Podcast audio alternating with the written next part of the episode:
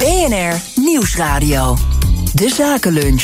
Tijd om belangrijk zakelijk nieuws van dit moment door te nemen. Samen met Tim Tonen. Hij is voorzitter van Nebava, de Vereniging van Nederlandse Fabrikanten van Bakkerijgrondstoffen. En Stan Westerterp van Bond Capital Partners voor een blik op de beurs. Stan, ik ga er sneller van praten, want we hebben ook een hoop te bespreken. Heel veel cijfers. Te beginnen met Heel veel Unilever dan maar. Ja.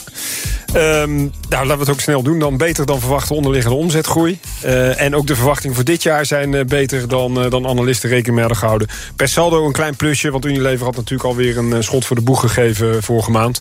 dus we wisten al dat het beter zou zijn. Wat opvallend is hier, hè, we hebben het elke keer over inflatie. Dat zie je bij dit soort bedrijven perfect terug. De prijzen stijgen gemiddeld met meer dan 10%, terwijl de volumes teruglopen met een kleine 3%. En hoe ver kan Unilever dat oprekken? Want dat is natuurlijk altijd de vraag, hè? hoe duur mag een ijsje worden? Nou ja, dat is het maximale opbrengst, zeg maar, tegen welke prijs? Dat is een goede vraag. Ze zeggen zelf dus dat ze die, die onderliggende omzetgroei met meer dan 4% kunnen laten stijgen dit jaar. Gemiddelde doelstelling is drie, tussen de 3 en de 5 procent. Uh, maar het maximum is wel een beetje bereikt, lijkt het zo te zijn. En er komt bij, hè, Eden haalde het net al aan, dat de inflatie ook dalende is. Dus je verwacht ook dat die prijsstijging op een gegeven moment hier wat minder maar zullen voedsel wordt nog steeds wel duurder. Ja, maar daar zit een vertraagd effect in natuurlijk toch ook van de energieprijzen. Dus dat zal ook op termijn wat lager worden. Uh, hein Schumacher, de nieuwe topman, recent ja. aangekondigd. Uh, speelt een makkelijke wedstrijd dan? Binnenkort of niet? Nou, ik denk dat die. Uh, kijk, er zitten natuurlijk ook wat activistische aandeelhouders bij Unilever aan boord. Die zijn, die zijn heel erg enthousiast, hè? Nelson Peltz, ja. Uh, die zullen ongetwijfeld wel, uh, neem ik aan, wat handjeklap hebben gedaan van... joh, hoe zie jij de strategische ontwikkeling van het bedrijf? Ik denk toch wel dat, dat we ons kunnen gaan opmaken voor wat voor strategische heroriëntatie bij, bij Unilever. Ja, je begrijpt dat ik bij zo'n term altijd even moet doorvragen, toch? ja, we hebben het ook al vaak gehad. Moeten er divisies in de verkoop of niet? We hebben het al vaak gehad over focus. Hè. Er wordt zelfs gezegd dat wellicht de voedingsdivisie er helemaal uit zou kunnen. Nou, ik denk dat Hoe lang je... wordt dat niet al gezegd? Ja, al heel lang. Maar ik denk wel dat je aan dat soort ontwikkelingen moet gaan denken. Hè. Focus, focus, focus. Dus oké, okay, we gaan doen waar we goed in zijn, waar de meeste groei in zit, waar de meeste marge op zit. En de rest gaan we kijken of we voor, dat voor een goede prijs uh, van de hand kunnen doen. En, en grote overnames, dat mag niet meer, hè? Want daar heeft Ellen Joop zich behoorlijk in verslikt, volgens mij. Ja, alhoewel ik wel de rationale achter die... je bedoelt nu over dat stuk van... Uh, van, van uh, dingen, met Klein. Precies, GSK wat ze wilden overnemen... Uh, voor dikke 60 miljard. wat eigenlijk mislukt is, maar pas later in het nieuws kwam.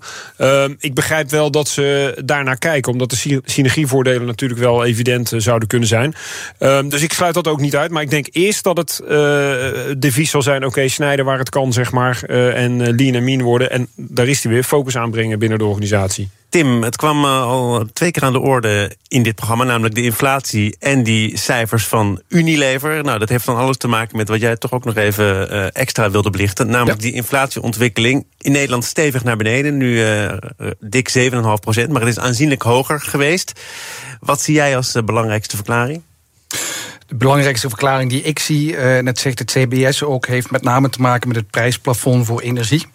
Uh, dat is uh, ingesteld. En dat helpt natuurlijk ook in onze branche, waar ovens moeten branden, transport plaatsvindt. Dus dat is een belangrijke factor, denk ik. Ja, je ziet overigens wel dat die prijzen voor voedsel nog behoorlijk de hoogte in worden gestuurd. Als je kijkt naar hoe dat inflatiecijfer is opgebouwd. Ik geloof dat voedsel nog weer 17,6% duurder is geworden dan een jaar eerder. En dat is toch waar jij je ook op moet toeleggen. Dus is het leed dan al geleden of nog niet helemaal? Dat is natuurlijk een gemiddeld percentage. Het hangt natuurlijk af van welk voedingsmiddel praat je over en wat is het proces dat ervoor nodig is om zo'n product te maken. Dus dat verschilt ook weer per branche. Het leed is geleden. Nou, Um, dat moet blijken in de toekomst. En dat heb ik ook aangegeven um, even geleden.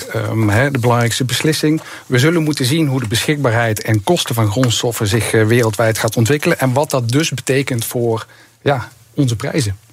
Er worden hier laptops uitgewisseld aan de andere kant van de tafel. Eden en Stan, hebben jullie iets nee, ik, ik zat even naar de reviews van Edens boek te kijken op bol.com. Dat ziet er echt heel goed uit. Vijf sterren. Ah, heeft dus... allemaal zelf geschreven? Als, ja, hij was toch bezig. Nou, nou, nou, nou. Nee, ik wilde hem eigenlijk al wel gaan bestellen. Heb je hem ook in, in uh, e-book?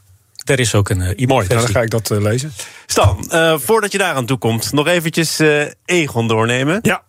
Uh, ja. Miljardenverlies. Ja, ja, ja, ja, Miljardenverlies. Maar operationeel ging het goed. Uh, wat natuurlijk, uh, ze hebben de, het onderdeel Nederland, we weten het allemaal, gaat naar AZ toe.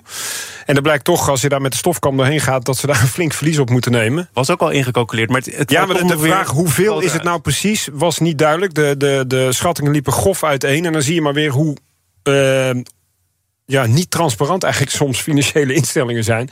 Omdat ze het zelf ook waarschijnlijk niet helemaal precies wisten. En nu blijkt dus dat er een verlies uitkomt van 2. Maar het is een boekverlies, hè? het is geen cash-out. Ja, maar goed, dat, dat betekent dus dat die onderdelen voor meer in de boeken hebben gestaan Juist. dan ze nu feitelijk waard zijn. Juist, en dan als je het verkoopt, dan komt er dus wel een prijs tot stand. En dan ga je kijken, ook even hoeveel stond het in de boeken. En als het dan meer wat, in dit geval meer dan eh 2,5 miljard, zeg maar, dan wordt dat dus als verlies. Maar als je dan zegt het is een boekhoudkundig verlies, moeten we er dan ook niet al te veel waarde aan hebben? Nee, dat, en dat doet de beurs ook niet, want je ziet dat Egon operationeel dus beter draaide dan verwacht.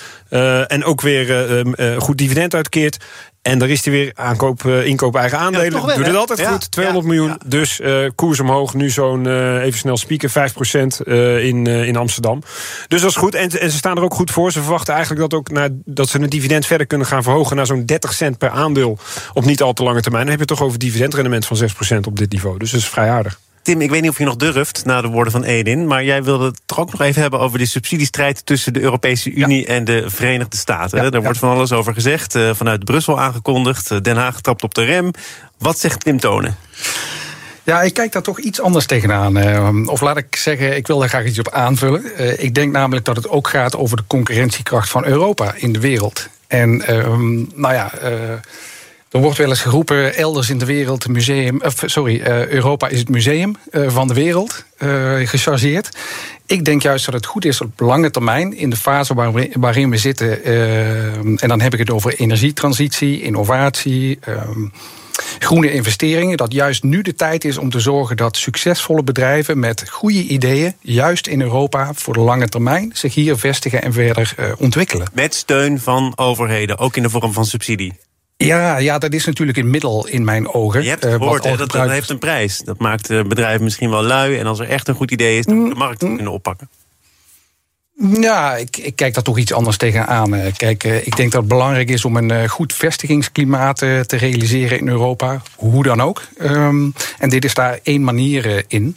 In Amerika wordt het ook gedaan. China is natuurlijk opkomend al een hele tijd. Dus laten we zorgen dat Europa mondiaal uh, sterker wordt.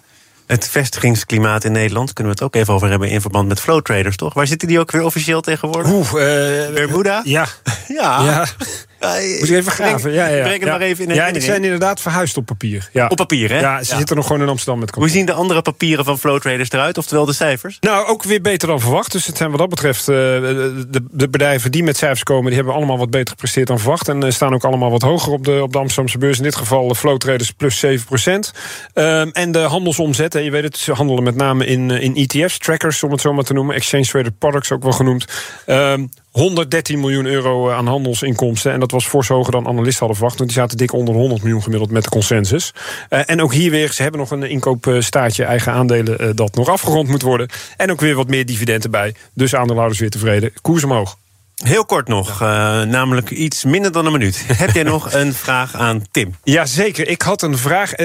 tegenwoordig een, een ambachtelijke bakker is nauwelijks meer te vinden. Mijn vraag was eigenlijk: kan je een procentuele verdeling noemen tussen wat er uh, tegenwoordig aan grondstoffen naar, naar ambachtelijke bakkers gaat en wat er zeg maar industrieel aan brood tussen haakjes wordt geproduceerd? 1585 ongeveer. Oké. Okay. Ja. En dat betekent dus dat de broden die wij bij de supermarkt kopen, waar ze tegenwoordig ook fantastische broodafdelingen hebben, dat komt allemaal uit de industriële machines.